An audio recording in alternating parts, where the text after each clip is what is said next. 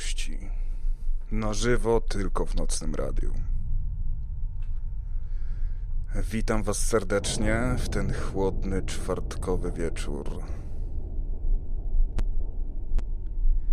Dziś chciałbym na pewno poświęcić na samym początku trzy minuty na proces, którego jako słuchacze nie dostrzegacie, a z którego wielu z Was jak najbardziej zdaje sobie sprawę proces wyszukiwania informacji, proces robienia researchu, szukania książek, artykułów w przeróżnych językach. Jest to, jest to bardzo ciekawe, bardzo rozwijające przede wszystkim, gdyż tak naprawdę finalna wersja, bez względu na to, czy bez litości, czy jakiegokolwiek innego podcastu silącego się na bycie, choć trochę rzetelnym, jest to, że finalnie na biurku mamy mnóstwo przeróżnych źródeł, mnóstwo papierów, które czasem, od czasu do czasu bywają ze sobą sprzeczne. W prostszych sytuacjach, bardziej bieżących, czy bardziej na czasie, jest to dość łatwe. Choćby w przypadku mojego innego projektu Sprawdzam, ciągle dostępnego na stronie sprawdzam.studio, a także projektu Sprawdzam, który to zostanie uruchomiony ponownie jeszcze przed końcem tego roku. Było to dość łatwe, jeżeli zdarzyło mi się kiedykolwiek spotkać, na, spotkać z informacjami mi potrzebnymi, a jednocześnie wykluczającymi się nawzajem. Wystarczyło przyjrzeć się szerzej danemu źródłu, ocenić wiarygodność pozostałych informacji, które są tam publikowane, co wbrew pozorom jest niesamowicie proste. W dzisiejszej historii, a w dzisiejszej historii cofniemy się na około 100 lat. Niewiele tych informacji się zachowało. I są tak naprawdę trzy podstawowe opracowania, z którymi możecie się spotkać, a jako miłośnicy treści True Crime jestem przekonany, że nazwisko dzisiejszego bohatera gdzieś już wam się o uszy obiło. I o ile nieścisłości w rzeczach z mojej perspektywy kompletnie nieistotnych, takich jak miejsce urodzenia, czy nawet rok urodzenia, mogę o tym nie wspominać, mogę to pominąć, natomiast ciężko mi pominąć tak istotne detale, jak narzędzia zbrodni, jak ilość zamordowanych osób, jak rzeczy, które są jednak dość istotne, lecz ponieważ nie jestem w stanie stwierdzić odgórnie, że ktoś popełnił błąd, ktoś się mylił, oparłem swoją dzisiejszą powieść na pracy doktora Marka Benecke, niemieckiego biologa kryminalnego, wydaną w 2006 roku z jednej bardzo prostej przyczyny ta sprawa również została um, opracowana w języku polskim w roku 1999 i w innych polskojęzycznych źródłach zazwyczaj znajdziecie dokładnie to opracowanie.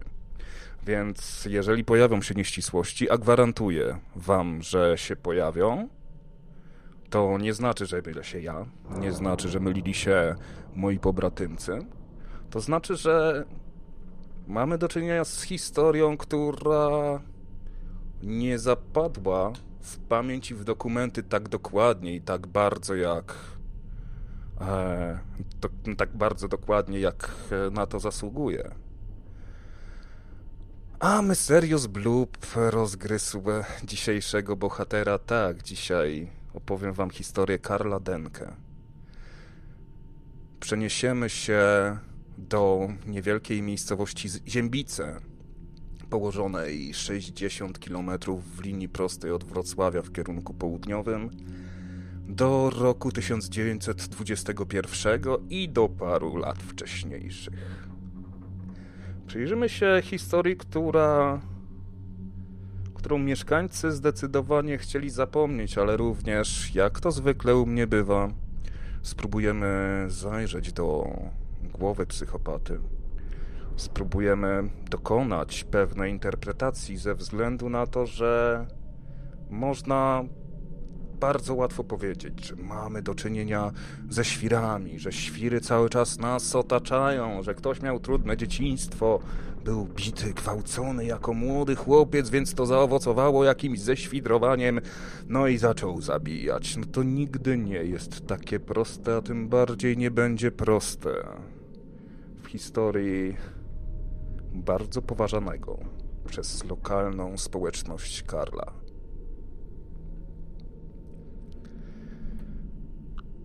Zacznijmy więc historię niemalże od końca, bo w tym konkretnym przypadku nie mam absolutnie jakiejkolwiek wątpliwości, że tę historię należy zacząć właśnie 21 grudnia 1921 roku. W końcu zbliżają się święta. Poczujmy trochę klimat małego miasteczka, 9 tysięcy mieszkańców mniej więcej, wtedy w 1921. Przedświąteczny klimat w ogromnym kryzysie, w galopującej inflacji, w czasach bardzo dużej niedrożności służb, policji, pomocy medycznej, Kontekst jest, wydaje mi się, tutaj ogromnie ważny. Ze względu na to, że lata dwudzieste, przełom, e, początek XX wieku, co do zasady, na terenie ówczesnych Niemiec, był rajem dla morderców i myślę, że tak przygotowując, odbiłem się od co najmniej trzech innych bardzo ciekawych osób, które podejrzewam pewnego pięknego dnia pojawią się tutaj na mojej antenie, w, moim, w mojej produkcji i opisaniu rzeczy, których nie spodziewalibyśmy się po człowieku. A przeniesiemy się do Munsterberga, czyli tak się wówczas ziębice e, nazywały, kiedy to 21 grudnia 1921 roku na policję zgłasza się włóczęga. Ma on na skroni potężną ranę. To znaczy nie wiem, czy potężną, bo patomorfolog ze mnie żaden, ale rozcięcie 8 cm na 2 cm na skroni nie można za bardzo nazwać draśnięciem. Koleś jest słusznie przerażony. Zdaje relację, jakoby przygarnął go e, on jako włóczęga, chodzący od domu do domu, proszący o datki. W końcu trafił na dobrą duszę, na ojczulka Denkę, jak go wówczas w mieście nazywano, który przyjął go do swojego domu, nawet go nakarmił oraz dał mu możliwość zarobku prawdziwych pieniędzy. Denke twierdził, że ma problemy ze wzrokiem, ma problem z krótkowzrocznością, a chciałby bardzo napisać list z życzeniami do swojego brata. No i zapytuje owego włóczęgę, czy ten umie pisać i czy w zamian za drobne wynagrodzenie zapiszę podyktowany przez niego list. Po zjedzeniu, po zgodzeniu się oczywiście i po zjedzeniu obfitego posiłku nie Monsterberg, a Frankenstein. No właśnie, Monster, e, Munsterberg pochodzi akurat od, e, od wielkiego kościoła, który się tam znajdował. Nie sprawdzałem, nie interesowałem się dokładnie historią i etymologią, natomiast zauważyłem tego, tego Monstera w tym Monsterburgu, to faktycznie muszę przyznać. Ale tak, wróćmy, wróćmy do niemal świątecznego e, e, e, stołu. Ziębice, z pewnością ziębice, tak. Um. Wracając, Vincent Olivier, ponieważ tak nazywał się no, włóczęga, przygotował się do pisania, a e, Karl Denke wymówił pierwsze słowa, które miały zostać zapisane na kartce, które współcześnie można by było przetłumaczyć na język polski jako ty tłusty bebzonie. Oliwier zdziwił się, ponieważ nawet w klimacie niezbyt, niezbyt um, miękkiego niemieckiego humoru było, było to co najmniej dziwne i to odchylenie się, w zasadzie odwrócenie się, ponieważ Denke stał e, tuż za nim, e, uratowało mu życie. Kilof 40-centymetrowy kilof ominął jego czaszkę, raniąc tylko skroń, nie wbijając się, nie, roz, nie rozwalając czaszki, nie penetrując mózgu. Po krótkiej szamotaninie włóczędze udało się uciec. Denke zaś, będąc już osobą w dość zaawansowanych, w zaawansowanym wieku, nie podjął ani zbyt skutecznej próby walki, ani też próby gonienia danej osoby. Jego niedoszłej, jego niedoszłej ofiary. Warto tutaj zatrzymać się na chwilkę i spojrzeć na warunki lokalowe, w których e, mieszkał Denke. Z uwagi na to, że w czasach galopującej inflacji, mimo tego, że wcześniej miał trochę ziemi, miał dom, to również jako osoba bardzo znana w lokalnej społeczności, w momencie, kiedy z pieniędzmi zaczęło się robić dość krucho, ów dom sprzedał i sam zamieszkał w czymś, co można nazwać stodołą lub nawet, a myślę, że drewniana stodoła będzie najlepszym określeniem, w pomieszczeniu mającym 4 na 4 metry. Budynek ten dzielił z dwiema rodzinami, przy czym jedna została e, przegnana ze Śląska przez e, Polaków kilka, a jakiś czas wcześniej, przed e, przed tą grudniową nocą. Natomiast e, na piętrze tego, na piętrze tego budynku mieszkało małżeństwo, z czego mężczyzna, starsze małżeństwo, z czego mężczyzna był określany mianem odrobinkę tępego i przygłupiego. Natomiast e, kobieta uważana była jednak za całkiem ogarniętą i bystrą osobę.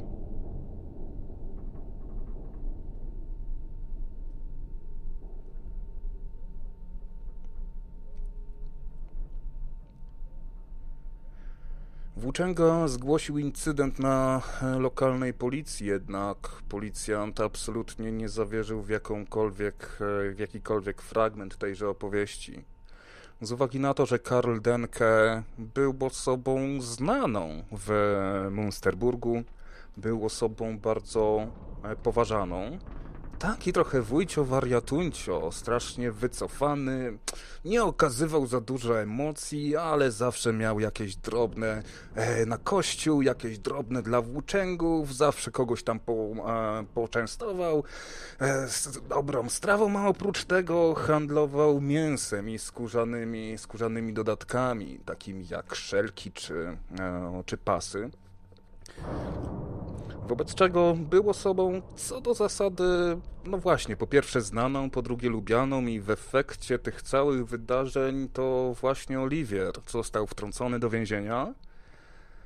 Jednakże ta rana 8 na 2 cm na głowie to naprawdę nie jest w kij dmuchał, wobec czego policja wybrała się również do Karla Denke i zatrzymała go zamknęła w areszcie do czasu wyjaśnienia sprawy. Karl chyba jednak nie był zainteresowany wyjaśnieniem, z uwagi na to, że bardzo szybko o, znaleziono go powieszonego w celi.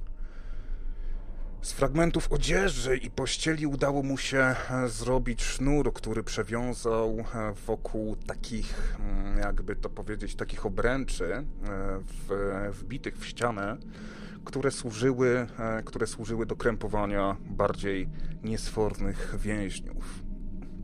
Oczywiście więzienia w, na całym świecie w zasadzie zaledwie 100 lat temu bardziej przypominały średniowieczne coś, co możemy sobie zwizualizować oczywiście jako średniowieczne lochy, niż e, współczesne, współczesne, nowoczesne zakłady karne z PlayStation i telewizorami.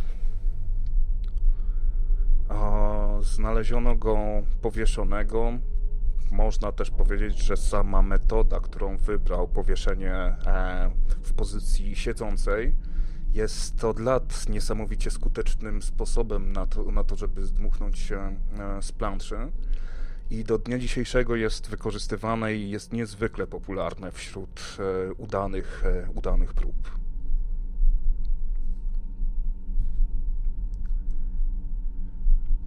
Także problem, można by rzec, sam się rozwiązał. Nie ma człowieka, nie ma problemu. Zostało go tylko pochować zamknąć akta i wrzucić je do archiwum. Mimo, że Denke posiadał żyjące rodzeństwo, nikt jednak nie chciał partycypować, szczególnie kosztowo, w pochówku, wobec czego lokalne władze wykorzystały starą niemiecką tradycję i stwierdziły, że same pójdą sobie po swoje. I udały się do, jak to nazwać, pokoju Denkego, by znaleźć, skonfiskować kosztowności, z których będzie można pokryć, e, pokryć koszty pochówku. Z drugiej zaś strony, ponieważ Denke nie miał swoich własnych spadkobierców, e, nie miał żony, mm, nie miał, e, nie miał dzieci, ogólnie stronił bardzo ludzi od początku do końca. Wszyscy go znali jako, jako samotnika, który nie ma bliższych relacji, przyjaciół, przyjaciółek. Tylko i wyłącznie od czasu do czasu widać go z jakimś włóczęgą, gdy ten daje mu pieniądze albo zaprasza go do domu na gorący posiłek.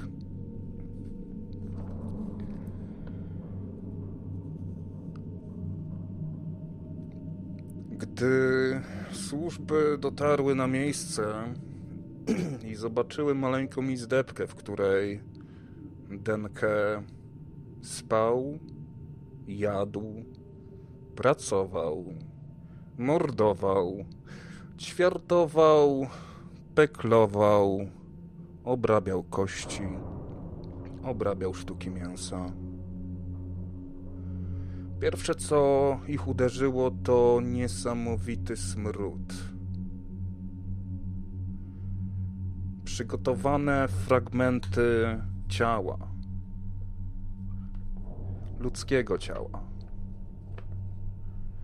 Wiadro z bursztynowym tłuszczem, który później, według badań, pokazało ślady tkanki ludzkiej. Maszynę do robienia mydła. Trochę sprzętu, ale do znalezisk jeszcze za chwilkę, za chwilkę dojdziemy. Gdy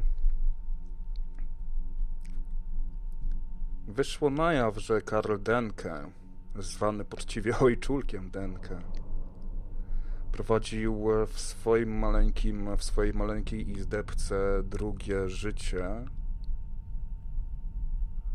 Mieszkańcom dookoła zaczęły się przypominać pewne rzeczy. Dwa lata przed tymi wydarzeniami z jego mieszkania wyszedł pokryty krwią rzemieślnik i uciekł. Jakiś czas później pewien włóczęga poskarżył się mieszkańcom domu naprzeciwko, że Denke poprosił go o pomoc e, w napisaniu listu, a kiedy ten usiadł i wziął się do roboty, Denke rzucił mu łańcuch na szyję i próbował udusić. Natomiast udało się, e, udało się owemu włóczędze zwyczajnie siłowo wyrwać się, e, wyrwać się z tego uścisku. Półtora roku przed tymi wydarzeniami mieszkańcy okolicznych domów zwrócili uwagę na smród, który, który z tej izdebki, z tej stodoły, czy wręcz drewutni e, dochodził. Natomiast kobieta, e, która, mieszkała, e, która mieszkała nad e, izbą, chyba to najlepsze określenie, bo... A ja myślałem, że ja mam bałagan w domu. E, która mieszkała nad izbą Denke, skarżyła się na o, hałasy, również hałasy w nocy, odgłosy piłowania, odgłosy młotkowania, jakieś dziwne rzeczy. Sąsiedzi postanowili w końcu porozmawiać z Denke i spróbować wyjaśnić całą sytuację. No i faktycznie, faktycznie Denke wtedy posypał głowę popiołem, smród zniknął, Nikt więcej nie zadawał pytań. No i w końcu zawsze, mimo, mimo kryzysu, Karlowi nie brakowało mięsa. Sąsiedzi bardzo ambitnie założyli, że prawdopodobnie gdzieś wyłapuje psy i skuruje je i sprzedaje, tym bardziej, że też od czasu do czasu widać, widać było um, skóry z jakimiś włosami, ale to były ciężkie czasy. Wtedy nie zadawało się pytań. Było mięso. Przecież to jest ważne, żeby było mięso. W czasach, gdy nie ma. Nikt nie ma co do garnka włożyć, miało to ogromne znaczenie. A przecież ten dobry duch, ojczulek Denkę, jak on dbał, jak on pilnował swojej społeczności, żeby zawsze miał mięso w bardzo przystępnej cenie. Jego produkty pojawiały się nawet na, mm, na rynku we Wrocławiu z uwagi na to, że dostał pewien dokument poświadczający autentyczność jego e, wyrobów, mianowicie przede wszystkim peklowanej wieprzowiny, co pozwalało mu na sprzedaż e, w ówczesnym Breslau. Co również e, stało się całkiem słusznie okazją do niesamowitej ilości plotek. Dziwne też było, że Denke wychodził po nocy z jakimiś pakunkami, kiedy wracał już tych pakunków nie było. Dziwne było, że wylewał misy z krwią na podwórko. No ale kurde, przecież to musiały być psy. Przecież to musiały być psy.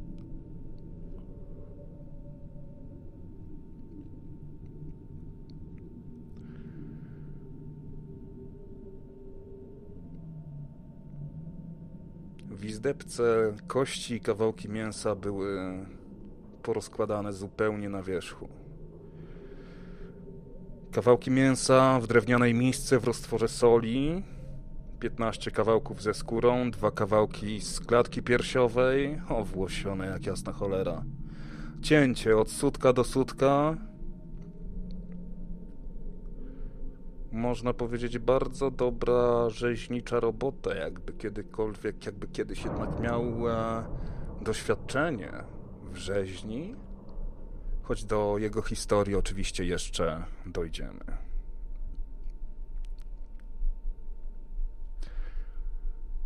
Największy kawałek mięsa, który widocznie nie został jeszcze dokładnie obrobiony, miał około 40 na 20 centymetrów.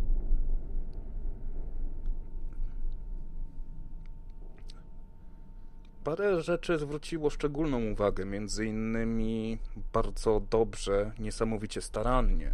Najstaranniej ze wszystkich kawałków ludzkich ciał był przygotowany e, były przygotowane kawałki pośladków z dokładnie wyczyszczonymi okolicami odbytu.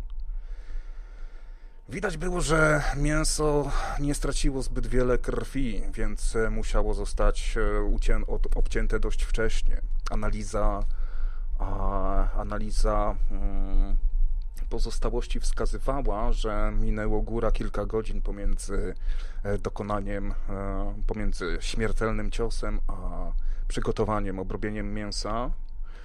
W końcu dało się też, w końcu dało też się zauważyć, że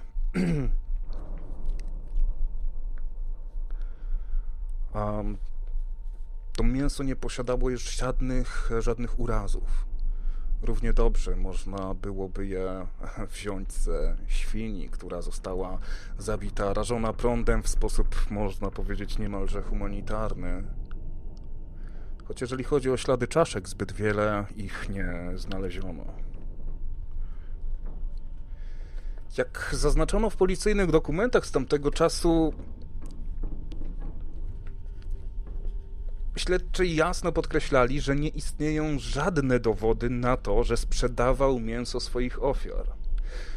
I mimo, że brzmi to całkowicie absurdalnie, ciężko jest odmówić ogromnej logice, która za tym stoi ze względu na to, że został zatrzymany krótko przed przygotowaniem swojej kolejnej, e, swojej kolejnej ofiary Natomiast pozostałe, mm, pozostałe sprzedane już sztuki mięsa zostały zwyczajnie zjedzone przez nieświadomych mieszkańców.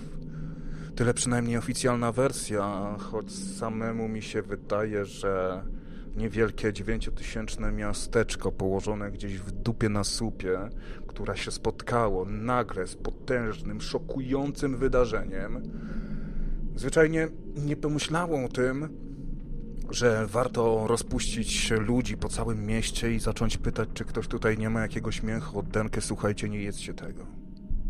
Ze względu na to, że jeszcze nie raz zauważymy w całej historii ogromną, ogromne dążenie do może nie tyle zatuszowania, co ochotę do wykreślenia tego elementu z historii danego, tego miasta, tej społeczności, i ciężko dziwić się ludziom pod tym względem. W małych społecznościach ukrycie jakiegoś faktu jest relatywnie łatwe. Choćby zbrodnia połaniecka, o której pewnie jeszcze wiele, o której jeszcze pewnie się pojawi w moim opracowaniu, gdzie przez wiele dekad udało się ukryć fakt wielokrotnego morderstwa na oczach wielu ludzi.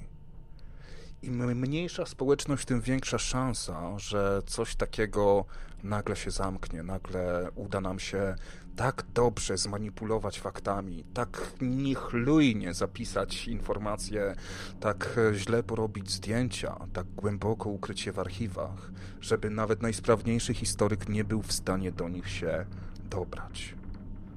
I ta historia krzyczy całym zupełnie niewyobrażalnym zdarzeniem. Gdyby miało to miejsce we Wrocławiu, dajmy na to, żeby było dużo trudniej. Informacja lecąca lotem błyskawicy bardzo szybko by dotarła do kolejnych miejsc, gdzie już nie dałoby się jej dalej zatrzymać, niczym rozprzestrzeniającego się wirusa. Informacja w małym miasteczku, w czasach, gdy transport publiczny jednak był jaki był i nie mogliśmy się tak swobodnie prze, przemieszczać o te kilkadziesiąt kilometrów do większego miasta, jest idealnym miejscem, żeby taką informację schować i zapomnieć o niej. Jednak czymś dla mnie niepojętym, aż sobie odłożę notatki. Czymś dla mnie niepojętym jest to, że tak mała społeczność jest również, była również idealnym miejscem do wieloletniej działalności Karla Denke że możliwym w społeczności małej, 9 tysięcy mieszkańców, to są, kojarzycie, to są takie fajne, fajne miasteczka, gdzie jest mała społeczność, gdzieś mniej więcej każdy każdego się zna, e, każdy z każdym się zna. Jest to z kolei też miasteczko na tyle duże, że nawet jeżeli tutaj w zasadzie połowa miasta to są jakieś ciotki, pociotki, to za bardzo nie ma negatywnych, negatywnych e, konsekwencji genetycznych małej puli ichowów sobnego, więc jest to taki piękny sweet spot.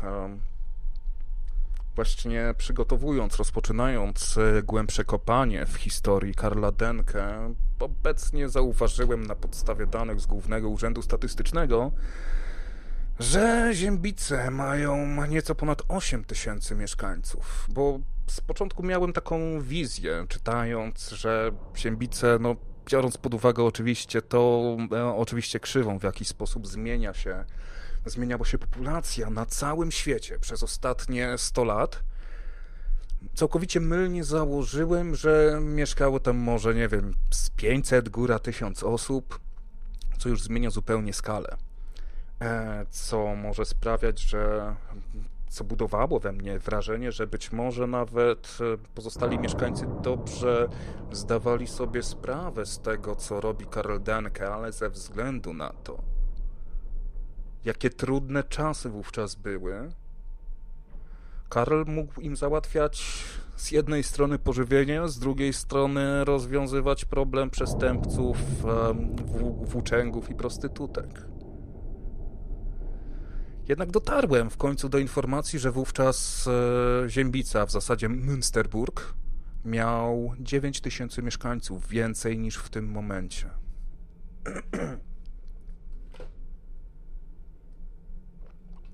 Choć nie mogę powiedzieć, żebym był szczególnie zaskoczony, patrząc na to, mając już tę informację, że po całej historii wielu ludzi mogło zwyczajnie zdecydować się stamtąd wyjechać i poszukać sobie nowego życia w miejscu, które nie będzie skalane taką historią.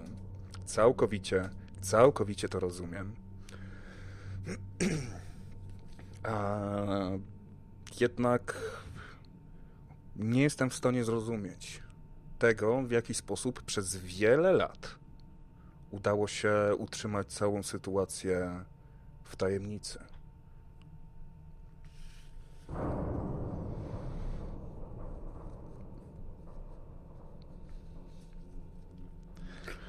Wracając do przeglądu spiżarki, w zasadzie tego, co było dostępne niemalże pod ręką w izdebce Karla Denke, zauważono przygotowaną potrawkę, coś być może na kształt gulaszu, gdzie widać wyraźnie było, że w jednym z garnków um, kawałek porcji już został podany, już został zjedzony, stąd też nie ma absolutnie żadnych wątpliwości, że Karl Denke nakarmił swojego przyjaciela, swojego przyjaciela włóczęgę, którego przygarnął ludzkim mięsiwem. Dalej znaleziono mnóstwo kości w beczce. Kości bardzo dobrze obrobionych, dobrze prawdopodobnie wygotowanych. Um, I tutaj znowu dochodzę, znowu dochodzę do takiego punktu, gdzie chciałbym, hmm, gdzie chciałbym oprzeć się na surowych danych, powiedzieć, że było tyle kości takich, tyle kości takich, ale to nam za bardzo nic, nic nie mówi. Z uwagi na to, że e, wystarczy powiedzieć, że kości tych e, było dużo. Udało się ówczesnej medycynie sądowej zidentyfikować osiem różnych osób na, na tej podstawie. Jednak co do ilości ofiar, o tym oczywiście nigdy się nie dowiemy, ale są pewne, można spekulować. Z uwagi na to, że w izdebce Denke znaleziono również zęby. Zęby, które znajdowały się w kilku woreczkach, a także w pojemnikach z napisem pieprz i sól. Zęby te były bardzo dobrze posortowane według, według skali zniszczeń, według jakości. Dało się wyraźnie e, zauważyć, że ich ekstrakcja nie przebiegła szczególnie dobrze Kilka z tych zębów było najprawdopodobniej połamanych w momencie wyciągania ich z jamy ustnej narzędziem, e, jakimś ciężkim narzędziem typu obcęgi. Natomiast e, Karl w sytuacji, gdy podczas tej ekstrakcji komuś zęba połamał, oczywiście ekstrakcji pośmiertnej, w końcu nie był sadystą, um, zwyczajnie kleił je i odkładał do osobnego woreczka, w którym znajdowały się te niedoskonale, te niedoskonale obrobione zęby. I tutaj e, ciekawy komentarz doktora e, Marka Beneke ze względu na to, że w Źródła jasno podają, że na podstawie, tutaj akurat było na podstawie bodajże dolnych kłów, można było skompletować i wyśledzić, że ile, ile osób to było. Natomiast e, dr Beneke zwraca uwagę na dość istotną sprawę. Mówimy o roku 1921, o biednych, niesamowicie, biedno, niesamowicie biednej wiosce niemieckiej, no miasteczku niemieckim, przepraszam, gdzie jednak dostęp do, dostęp do dentysty, do jakiejkolwiek opieki medycznej był kosztowny, no i nie oszukujmy się, nie najlepszy. Wobec czego patrząc na zęby, które o, ludzie. Hmm, może inaczej. Wiemy, że to e, w większości ofiarami Karla Denke były, e, były osoby dorosłe, częściej mężczyźni niż, e, niż kobiety. Dlaczego to wiemy? E, za chwilkę o tym powiem. Między innymi e, wiemy to z tego powodu, że Denke kolekcjonował ich dokumenty tożsamości lub inne dokumenty papierowe, które mogły pomóc w ustaleniu, e, w ustaleniu tożsamości danej, danej osoby. Według statystyk medycznych z tamtego czasu i z tamtego rejonu geograficznego możemy się domyślać, że zęby przedtrzonowe, które ulegały najszybszej i największej erozji, bardzo często już w młodym wieku ludzie całkowicie je tracili, wskazują na to, że tych ofiar musiało być wręcz kilka razy więcej to, że znaleziono 8 par e, dolnych kłów, nie oznacza, że było 8, 8 e, osób. Bo jeżeli znaleziono 10 zębów przedtrzonowych, które, które już nie, w tamtych czasach nie tak łatwo można było podzielić na konkretne osoby, więc jeżeli dajmy na to, no tutaj akurat nie mam wylistowanych ile tego było, ale jeżeli byśmy znaleźli e, tych zębów przedtrzonowych 10, to spokojnie moglibyśmy założyć również, że ofiar musiało być około 20.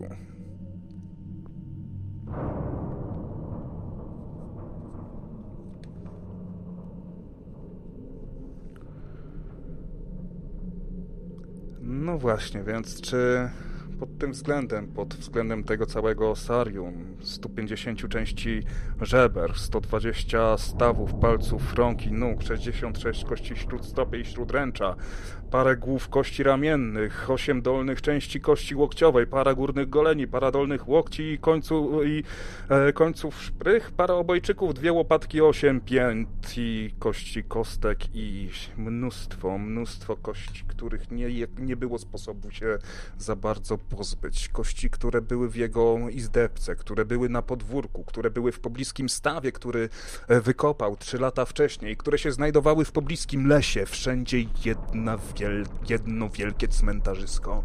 Nie wiadomo jak wielu osób.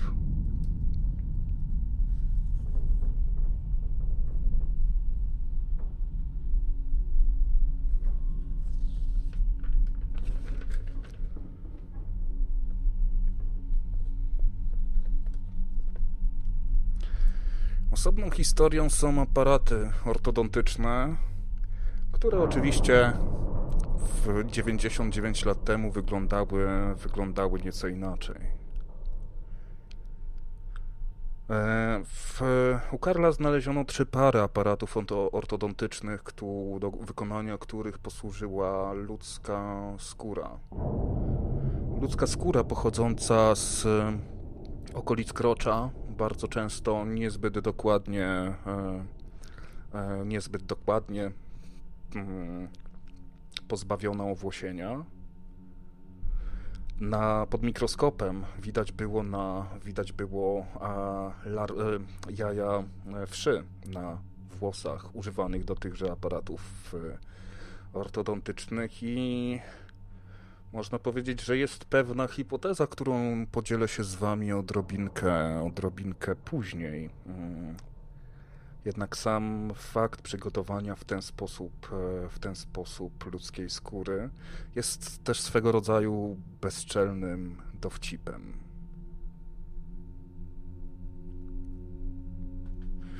No i oczywiście szelki i pasy. Szelki i pasy ze skóry, która nie była garbowana, była jedynie wyczyszczona z tkanki, dobrze osuszona. Między innymi właśnie też dzięki nieszczególnie dużych umiejętności Karla w obrabianiu skóry, nie było żadnych wątpliwości, że jest to skóra ludzka. Również na niej znaleziono bez żadnych, bez żadnych problemów e, włosy. Jednakże w ówczesnych czasach podejrzewam, że kiepski, kiepski pasek spokojnie mógłby robić robotę, nawet jeżeli mógłby odrobinkę łaskotać. Oprócz tego znajdowało się to, znaleziono w jego mieszkaniu rzeczy dziwne, między innymi coś na kształt monet z odciśniętymi, z odciśniętym wizerunkiem monety. Um, tylko, że było to bodajże wypalone z gliny. Również bardzo dokładnie, bardzo dokładnie poukładane, bardzo dokładnie posegregowane. Znaleziono również, po, mm, znaleziono również wiązki szmat, tak to można nagrać, czy tka, nazwać, czy raczej tkanin, powiązanych oczywiście pasami z tasiemkami z ludzkiej skóry jednakże przeznaczenia tychże tkanin za bardzo nie można było się dopatrzeć. Były to fragmenty obrusów, fragmenty odzieży, fragmenty firan, zasłon posortowane według jakiegoś dziwnego projektu, na przykład 20 szmat tej samej wielkości, które były mniej więcej podobne, e, podobne e, kolorystycznie, zawinięte, zawinięte pasem z ludzkiej skóry.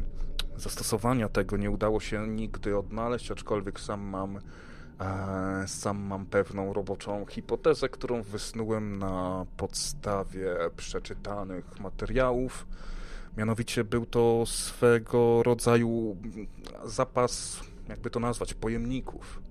Karl Denke we wcześniejszych latach był, był widziany przez sąsiadów, jak kręcił się tu i ówdzie. Musiał znaleźć czas, żeby wynieść e, przykładowo kości do lasu, czy wynieść je do, do stawu, a jednocześnie nie paradując z nimi na wierzchu. A więc podejrzewam, że w pewnym momencie mógł zacząć gromadzić to zwyczajnie jako, zwyczajnie jako opakowania i mieć ich e, zapas, żeby nie musieć się, e, żeby nie musieć się tym przejmować. No niestety, czy było to praktyczne, czy nie, nie dowiemy się już e, nigdy. Oprócz tego znaleziono dokumenty, dokumenty pisane, między innymi księgi rachunkowe pokazujące dochody z ogrodu, przepracowane godziny jeszcze z wcześniejszych czasów, kiedy, kiedy Denke też e, zajmował się, podobnie jak większość mieszkańców e, ówczesnego Münsterburgu, uprawą i handlem rabarbarem. Pośród tego, e, wśród tych ksiąg rachunkowych znaleziono również e, notes, w którym w zasadzie nawet nie notes, tylko kilka luźnych kartek papieru, na których zapisano 30 nazwisk mężczyzn i kobiet. Przed każdym nazwiskiem jest data, która prawdopodobnie wskazuje na datę śmierci osoby w, w przypadku numeru 31 data nie jest, jest tylko data. Nie ma imienia i nazwiska, nie ma bardziej, e, bardziej dokładnych informacji. Przypadku kobiet jest dostępne jedyne imię, mm, gdy e, w przypadku mężczyzn dane w tym notesie są dużo bardziej wierne pojawia się informacja, która prawdopodobnie e, opisuje, to znaczy tak, jest informacja o imieniu i nazwisku, o pochodzeniu, o zawodzie, dzięki czemu udało się ustalić tożsamość wielu z ofiar Karla Denke, wielu pewnych ofiar Karla Denke. E, w końcu pojawiają się liczby, które można spokojnie zinterpretować jako o, masa elementów ciała po wypatroszeniu. Wszystko ładnie zsumowane i zapisane w notesie. Drugiego nazwiska na liście nie ma. Mm, z uwagi. Wróć, przepraszam. E, drugie nazwisko, na, drugie nazwisko na liście przykuwa uwagę śledczych z uwagi na to, że jest to o, kobieta, która została znaleziona, rozczłonkowana w 1909 roku w Münsterbergu. Problem polegał na tym, że dwa lata przed, e, dwa lata przed odkryciem tajemnego pokoju uciech Karla Denke Osoba, która została skazana za ten mord, wyszła za dobre sprawowanie z, z więzienia. Jednakże dokumenty jasno wskazują, że to właśnie Karl Denke był odpowiedzialny za jej śmierć i skazano pierwotnie na 16 lat, ale wyszedł po kilku, wyszedł dużo wcześniej, kompletnie niewinną osobę, co też było niesamowicie charakterystyczne dla tego czasu i dla tego rejonu geograficznego. Dlatego też Niemcy początku XX wieku jeszcze wielokrotnie, mm, wielokrotnie tutaj się pojawią. Z uwagi na to, że możemy sobie patrzeć na ich historię oczywiście przez pryzmat II wojny światowej jako wydarzeń, które miały największy wpływ na Europę i na życie, jakie dzisiaj, dzisiaj znamy, to jednak O mój Boże, co tam się działo, to jeszcze się pojawi. Jeszcze się pojawi z całą pewnością.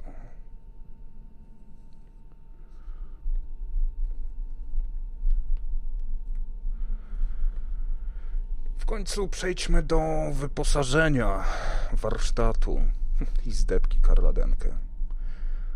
Trzy siekiery, duża piła do drewna, mała piła, kilo w trzy noże. Na piłach znaleziono zarówno ślady drewna, jak i ślady ludzkiej tkanki, więc tutaj Karoldenkę za bardzo nie przebierał w, e, nie przebierał w swoim instrumentarium. Natomiast kilow, ten kilow długości 40 cm, taki zakończony szpikulcem z jednej strony, dokładnie to, czego byście się spodziewali, wyobrażając, wyobrażając sobie kilow. Zresztą gdzieś, gdzieś być może jeszcze później, jak mi przypomnicie, wrzucę, e, wrzucę linka z, e, z taką małą grafiką z prasy z tamtego, z tamtego czasu. Kilow, który stał się idealnym narzędziem do zadawania kończącego ciosu. Miał to wszystko naprawdę świetnie zaplanowane i ciężko doszukiwać się w nim nawet, nie wiem, zimnokrwistości czy, czy, czy, czy, czy braku, braku empatii. Sadzał człowieka w bardzo konkretnym miejscu. Dawał mu zadanie, ponieważ wiemy, że motyw z listem był powtarzalny który jednocześnie wymagało od jego ofiary skupienia, nie rozglądania się na boki, a oprócz tego trzymania głowy w jednym miejscu. Ostre, ciężkie narzędzie bez żadnego problemu przecierało się przez czaszkę i gruchotało mózg. To było.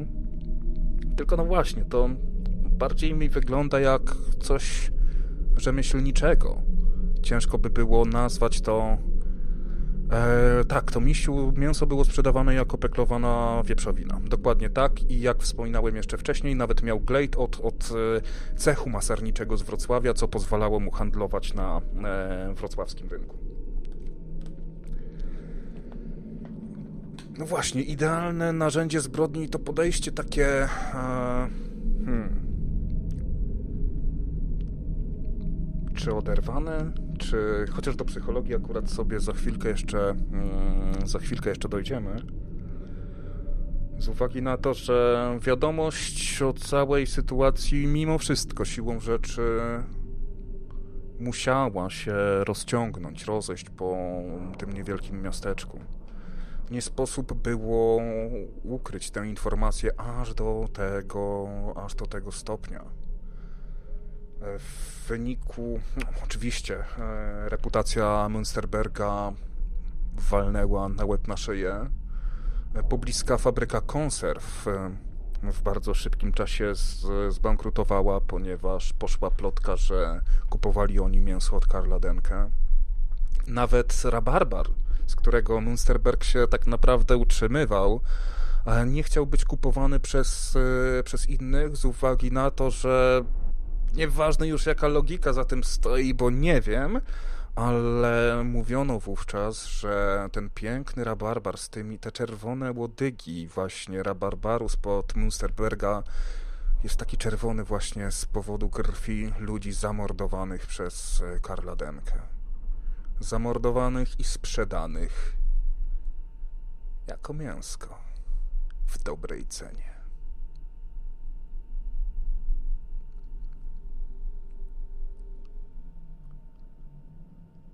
Wejdźmy jednak do głowy Karla. Wejdźmy do jego historii.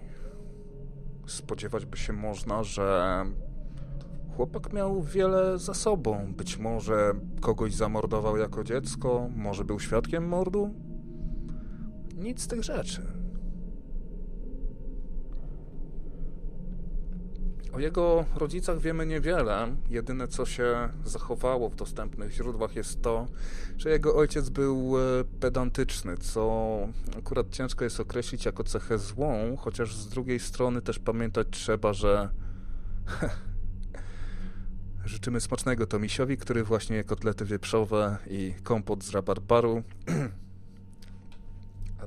Także sprawdź, sprawdź pochodzenie, bo może być dość istotne.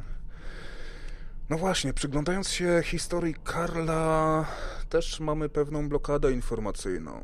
Oczywiście jest pewne, że oczywiście pewne jest, że rodzina nieszczególnie chętnie będzie się przyznawać do e, Karla. Natomiast e, wróćmy do jednego istotnego punktu, mianowicie rodzina odmówiła partycypacji w kosztach e, pogrzebu odmówiła przyjazdu na pogrzeb, odmówiła chęci wyciągnięcia, otrzymania tego ciała.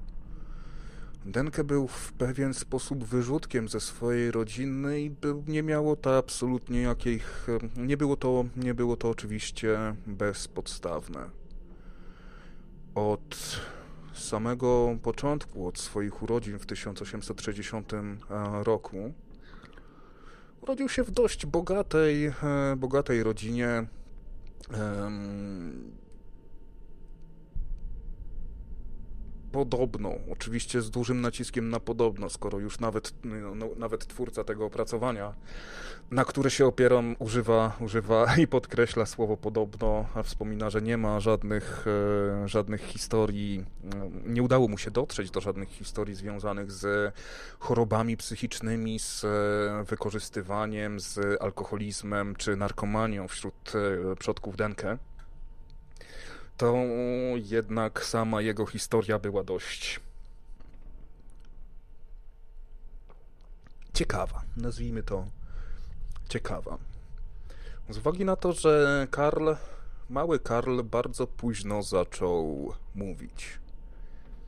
Minęło, jego rodzice byli przez dłuższy czas przekonani, że dziecko ma jakiś problem ze słuchem i prawdopodobnie nigdy mówić nie będzie, ale powoli, powoli, im dalej w las, im bardziej już, kiedy już poszedł do szkoły, coraz e, sprawniej mu to szło, lecz e, nie mówił na pewno zbyt e, chętnie.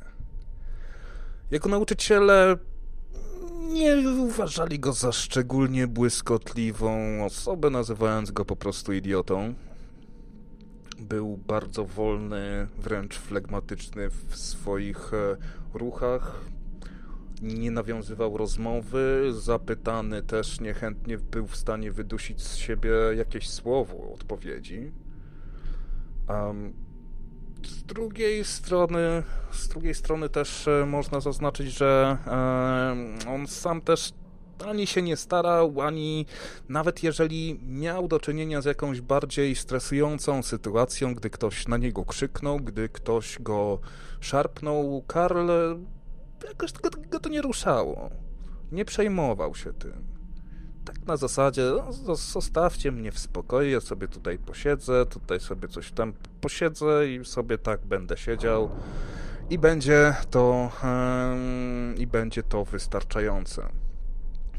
Z biegiem lat, kiedy już trochę zaczął lepiej ogarniać język, jego nauka również się pod, jego poziom nauki się podniósł, mimo że przyczepiła się już do niego łap, łatka lokalnego idioty, to daje się mimo wszystko zauważyć to, że e, jego oceny w szkole już stały się raczej no, akceptowalne, dobre, zadowalające, takie mocne 3 z plusem na współczesne czasy możemy e, to przełożyć.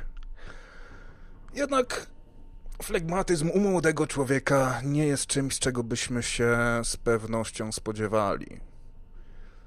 I jego niechęć nie była taką fizyczną niechęcią, że stawiał czynny opór, bo jeżeli miał iść do szkoły, natomiast zdarzały się sytuacje, że jego starszy brat musiał go zwyczajnie wziąć przez, przez ramię i do szkoły zanieść, ponieważ Denkę stawiając bierny opór siadł i nie chciał się do, do e, szkoły ruszyć, co w sumie akurat dziwne nie jest ze względu na to, że jeżeli już łatka jakaś ci się do ciebie przyklei, to zostanie ona z tobą na bardzo, bardzo e, długo. Do tego towarzyszyło temu, nie wiem, czy to jest jakieś kryterium diagnostyczne, które możemy wziąć, e, wziąć na e, tapetę w sytuacji e, morderców, ale jest to jest e, to, że tak powiem, powtarzalne i w wielu biografiach się z tym spotkałem. Mianowicie moczył się w nocy i moczył się w nocy do, do, do również e, w czasie późnych starości, późnej starości. To Misiu tutaj pisze, że niby był uważany za szarmanckiego dżentelmena. No właśnie nie do końca. On nie był. E, on. No, tutaj jeszcze trochę szerzej to mówię, chociaż może to będzie dobra, dobra okazja ku temu. E, był uważany na pewno za ekscentrycznego, natomiast e, szarmancki gentleman jest raczej osobą, która będzie wychodziła z pewną inicjatywą, będzie się zachowywała w taki sposób, aż, aż się chce e, być w tym całym świetle, w tym całym zapachu, która ona sobą, sobą, sobą roz, się rozprzestrzenia wokół siebie.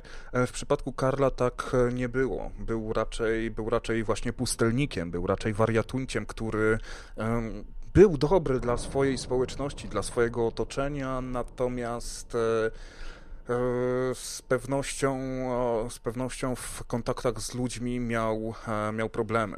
Jedna zresztą z jego koleżanek, którą, którą poznał za młodych lat, stwierdziła kiedyś, że nigdy absolutnie nie chciałaby z nim spędzić nawet minuty w jednym pomieszczeniu, odczuwając, jak to określiła, horror bijący, aurę horroru, która, która go e, otaczała. Wróćmy jeszcze na chwilę do biografii.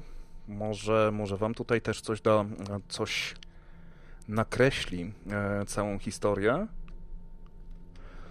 E, po zakończeniu szkoły zaczął pracować u swojego ojca, który prowadził, e, prowadził e, jakiś, jakiś mały biznes. Nie wiem do końca, co to, co to było, ale z tego co wiem, to było to był co, coś na zasadzie. Hmm, gdzieś tu miałem, gdzieś tu miałem to.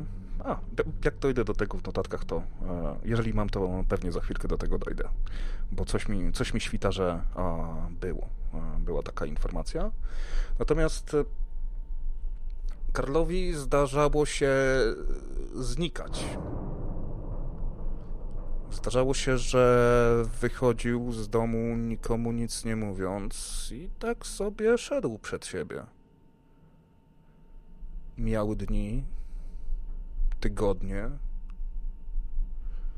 Jego najdłuższy taki samotny trip trwał 9 miesięcy, gdzie na ten czas przepadł bez wieści, nie informując absolutnie nikogo o tym, gdzie się wybiera i w jakim celu. Po czym powrócił do domu i jak gdyby nigdy nic wrócił do swoich codziennych zajęć, nie mówiąc gdzie i po co był.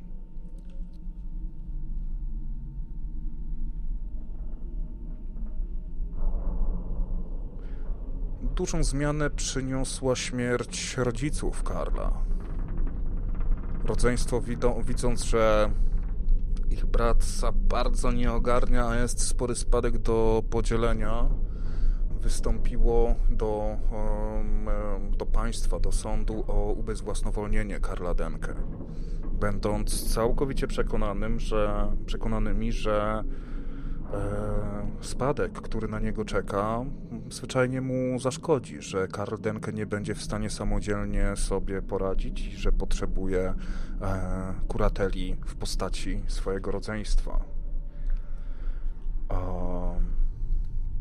Natomiast sąd e, nie przychylił się do tego. Według niektórych informacji, według niektórych informacji powiedziano, E, lekarz, który, który badał Karla na tę okoliczność, powiedział, że tacy ludzie jak Denke, jeżeli coś takiego im się przytrafi, czyli ubezwłasnowolnienia, ubezwłasnowolnienie, często wpadają w szał, e, że nie są już, e, nie są już panami swojego, swojego życia. Wobec czego finalnie udało się, um, udało się Karlowi uniknąć tego wniosku, a za pieniądze, które, które odziedziczył, udało mu się kupić e, ten domek, który, jak już wcześniej wspominałem,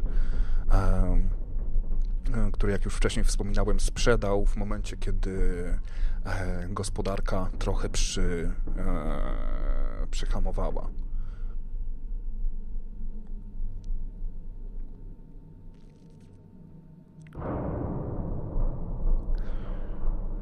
I o ile wszyscy byli całkowicie zdolni, że Karl nie będzie w stanie zarządzać swoją własnością w sposób należyty, i nikt z biorących, nikt z tych, których wypowiedzi zostały w aktach, nie miał co do tego wątpliwości, to jednak dla pewnego świętego spokoju oddalono ten wniosek. W końcu bycie dziwakiem, bycie ekscentrycznym dziwakiem nie jest jeszcze czymś, co powinno sprawić, że ktoś inny położy łapę na Twoich pieniądzach. W końcu mamy jakąś tam wolność, a przynajmniej wówczas też jakąś tam formę wolności, e, wolności mieliśmy.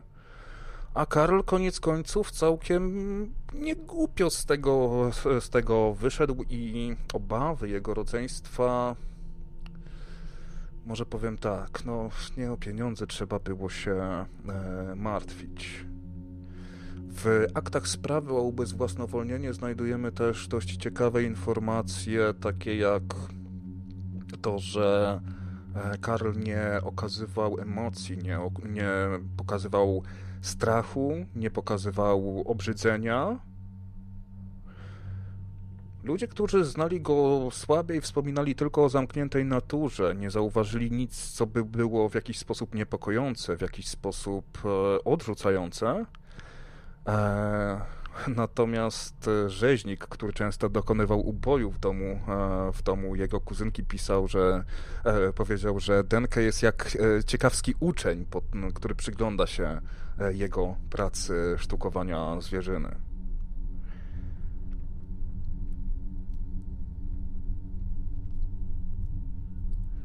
Denke również nie trzymał za, dobrej, za dobrego kontaktu ze swoim rodzeństwem.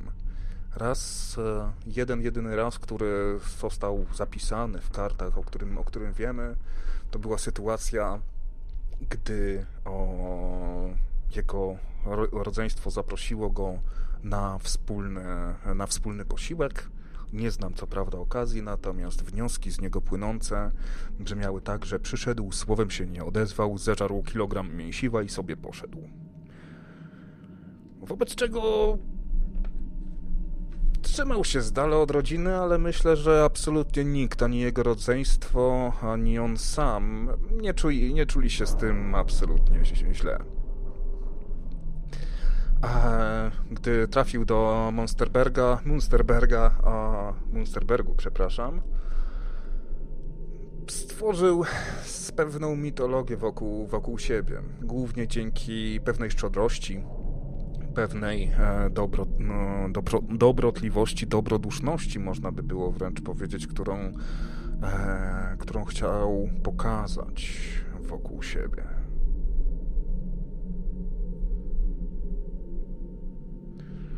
Zastanawiam się, bo z całą pewnością mam tak, że szufladkuję ludzi. Jeżeli dostrzegam pewne wzorce zachowań, staram się odnaleźć podobny wzorzec zachowań wśród e, człowieka, którego znam lepiej, ponieważ pewne elementy ludzkiej osobowości zwyczajnie do siebie pasują. Tak samo, jeżeli widzę pożółkłe liście na chodniku, to wiem nie tylko to, że gdzieś w pobliżu musi się znajdować drzewo, ale też wiem, że właśnie jest jesień. Składanie takich elementów być może jest od czasu do czasu krzywdzące wobec innych, innych ludzi, ponieważ wpadną mnie w tę szufladkę co trzeba, ponieważ być może nabiorę do nich jakiegoś większego uprzedzenia. Zastanawiam się. I to jest taki trochę dziwny wniosek, ponieważ za, przez, z każdym razem przygotowując temat do bezlitości, staram się poszukać takiego modelu osobowości gdzieś w moim otoczeniu lub wśród ludzi, których, e, których z czasem w trakcie swojego życia miałem okazję poznać. Więc e, gdybym miał patrzeć na osobę skrytą, zamkniętą, takiego dziwaka, który chce, stara się zrobić dobre wrażenie, ale z drugiej zaś strony, no właśnie, z drugiej zaś strony nie wiemy, co za tym idzie, bo o ile brak informacji też jest informacją, brak ekspresji emocji mówi tylko o tym, że te emocje są tłumione, nie mówi nam absolutnie nic o przyczynach tłumienia e, tych emocji, to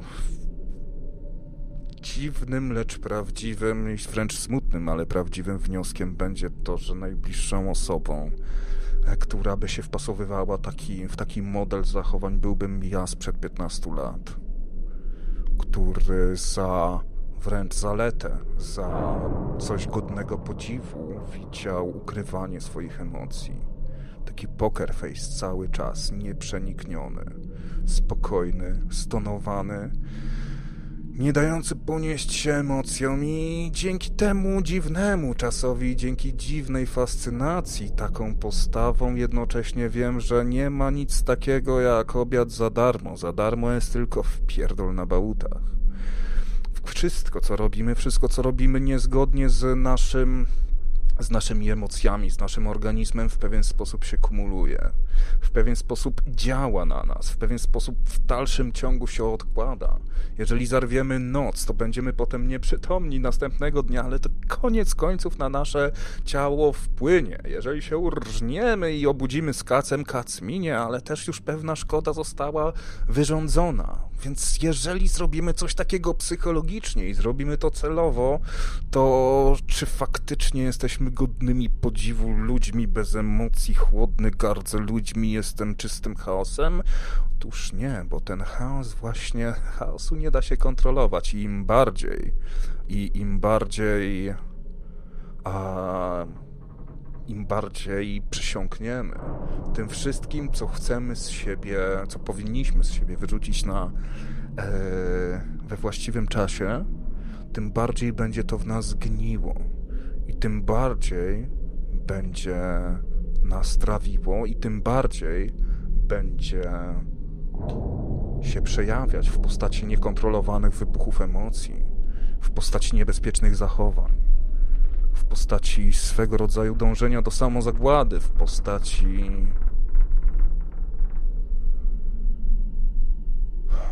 w postaci czynów, które później mogą zostać przez kogoś uznane całkiem słusznie za wylew chorego umysłu.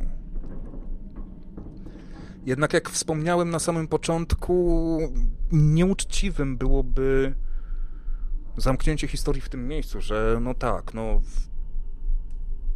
był zamknięty w sobie, nie rozumiem jego motywów, więc zwalę wszystko na szaleństwo. Bo w przypadku Karla Denke na pewno mieliśmy emocje. Z jednej strony ta izolacja, która wydawała według świadków tych wydarzeń, wydawała się być z roku na rok coraz bardziej intensywna. Ta izolacja od świata wewnętrznego, swój własny, swój własny zamknięty świat, budował się i budował jednocześnie, nie zdradzając jakichkolwiek negatywnych, e, jakichkolwiek żółtych lampek, nie przepalał żadnych bezpieczników. Jest po prostu dziwnym, dziwnym człowiekiem. Jednak gdy spojrzymy na. A, gdy jednak spojrzymy na odkrycia, których dokonano w jego izdebce, bardzo łatwo jest zobaczyć, że oprócz kanibalizmu, czy ten kanibalizm był, jego kanibalizm był poprzetykany jednak e, pewnym, e, e, pewną seksualizacją.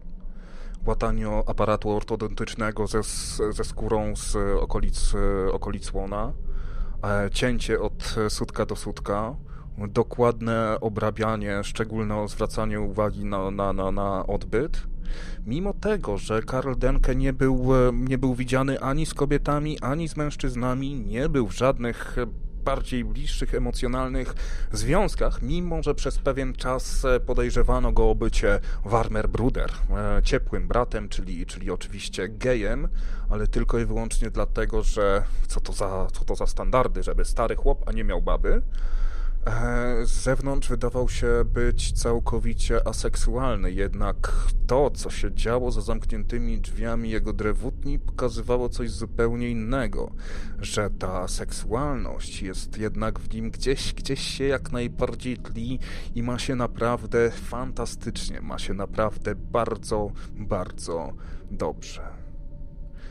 Jedynym w jego rozwoju jedyną, jedynym punktem, do którego tak naprawdę możemy się przyczepić, jest to, że późno zaczął mówić, no ale do diabła, gdzie w czasach, gdzie nie mamy dostępu do logopedów, możemy się tym bardzo przejmować. Wychodził z domu. Nic, to, nic nie mówił, ale jak było naprawdę? Czy ktoś go pytał? Nieczuły stał nad grobem swoich rodziców, nie, nie ma w nim smutku, nie ma w nim współczucia, nie jest złośliwy, nie wpada w złość, wykonuje swoją pracę bez miłości, ale chętnie. Oprócz tego dobrze odnosi się do zwierząt.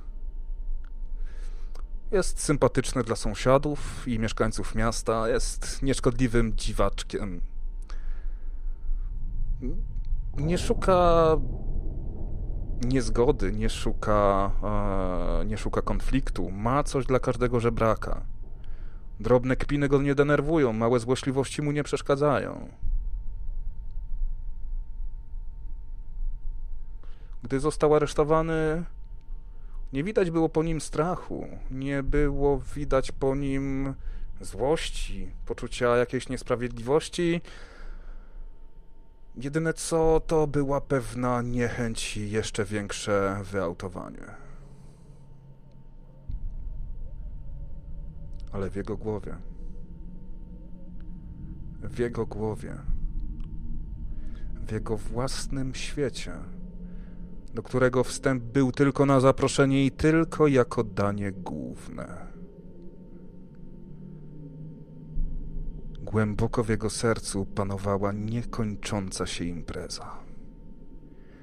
Dziesiątki zabitych ludzi, wiele lat bez jakiejkolwiek krzty odpowiedzialności, ludzi zarżniętych jak zwierzęta, zważonych, pociętych, zjedzonych, sprzedanych jako mięso, szelki pasy ze skóry, zużyte wiele razy, dokładne listy, dokładne wagi, numery do, zapisane na kartce i pododawane jak dla zabawy, zęby posortowane, posegregowane tylko według jego jakiegoś chorego umysłu włożone do pojemników popieprzu i soli tkaniny zwinięte ludzką skórą.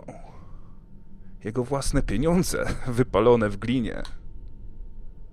Tak. On był szczęśliwym człowiekiem. On był kimś, kto nie był w stanie znaleźć tego szczęścia wśród nas, wśród ludzi, wobec czego utkał sobie wizję wizję, w której był Bogiem, w której to On miał kontrolę, w której On spokojnie, niczym rzemieślnik, przygotowywał każdy element całego rytuału. To nie jest tylko kanibalizm. To nie jest tylko morderstwo. To jest upokorzenie. To jest upokorzenie każdej z jego ofiar. To jest upokorzenie jego sąsiadów, mieszkańców jego miasta, wciśnięcie im w usta żebraka, którego tak bardzo chcieli się pozbyć za ich własne pieniądze.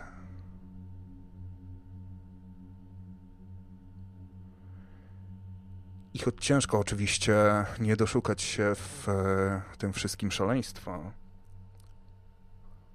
to warto przy każdej takiej historii zastanowić się, co my jako społeczeństwo zrobiliśmy źle, co moglibyśmy zrobić inaczej.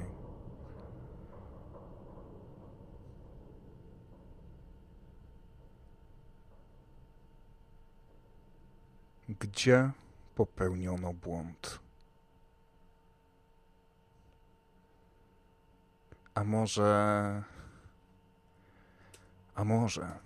Tylko małe może. Żaden błąd nie został popełniony.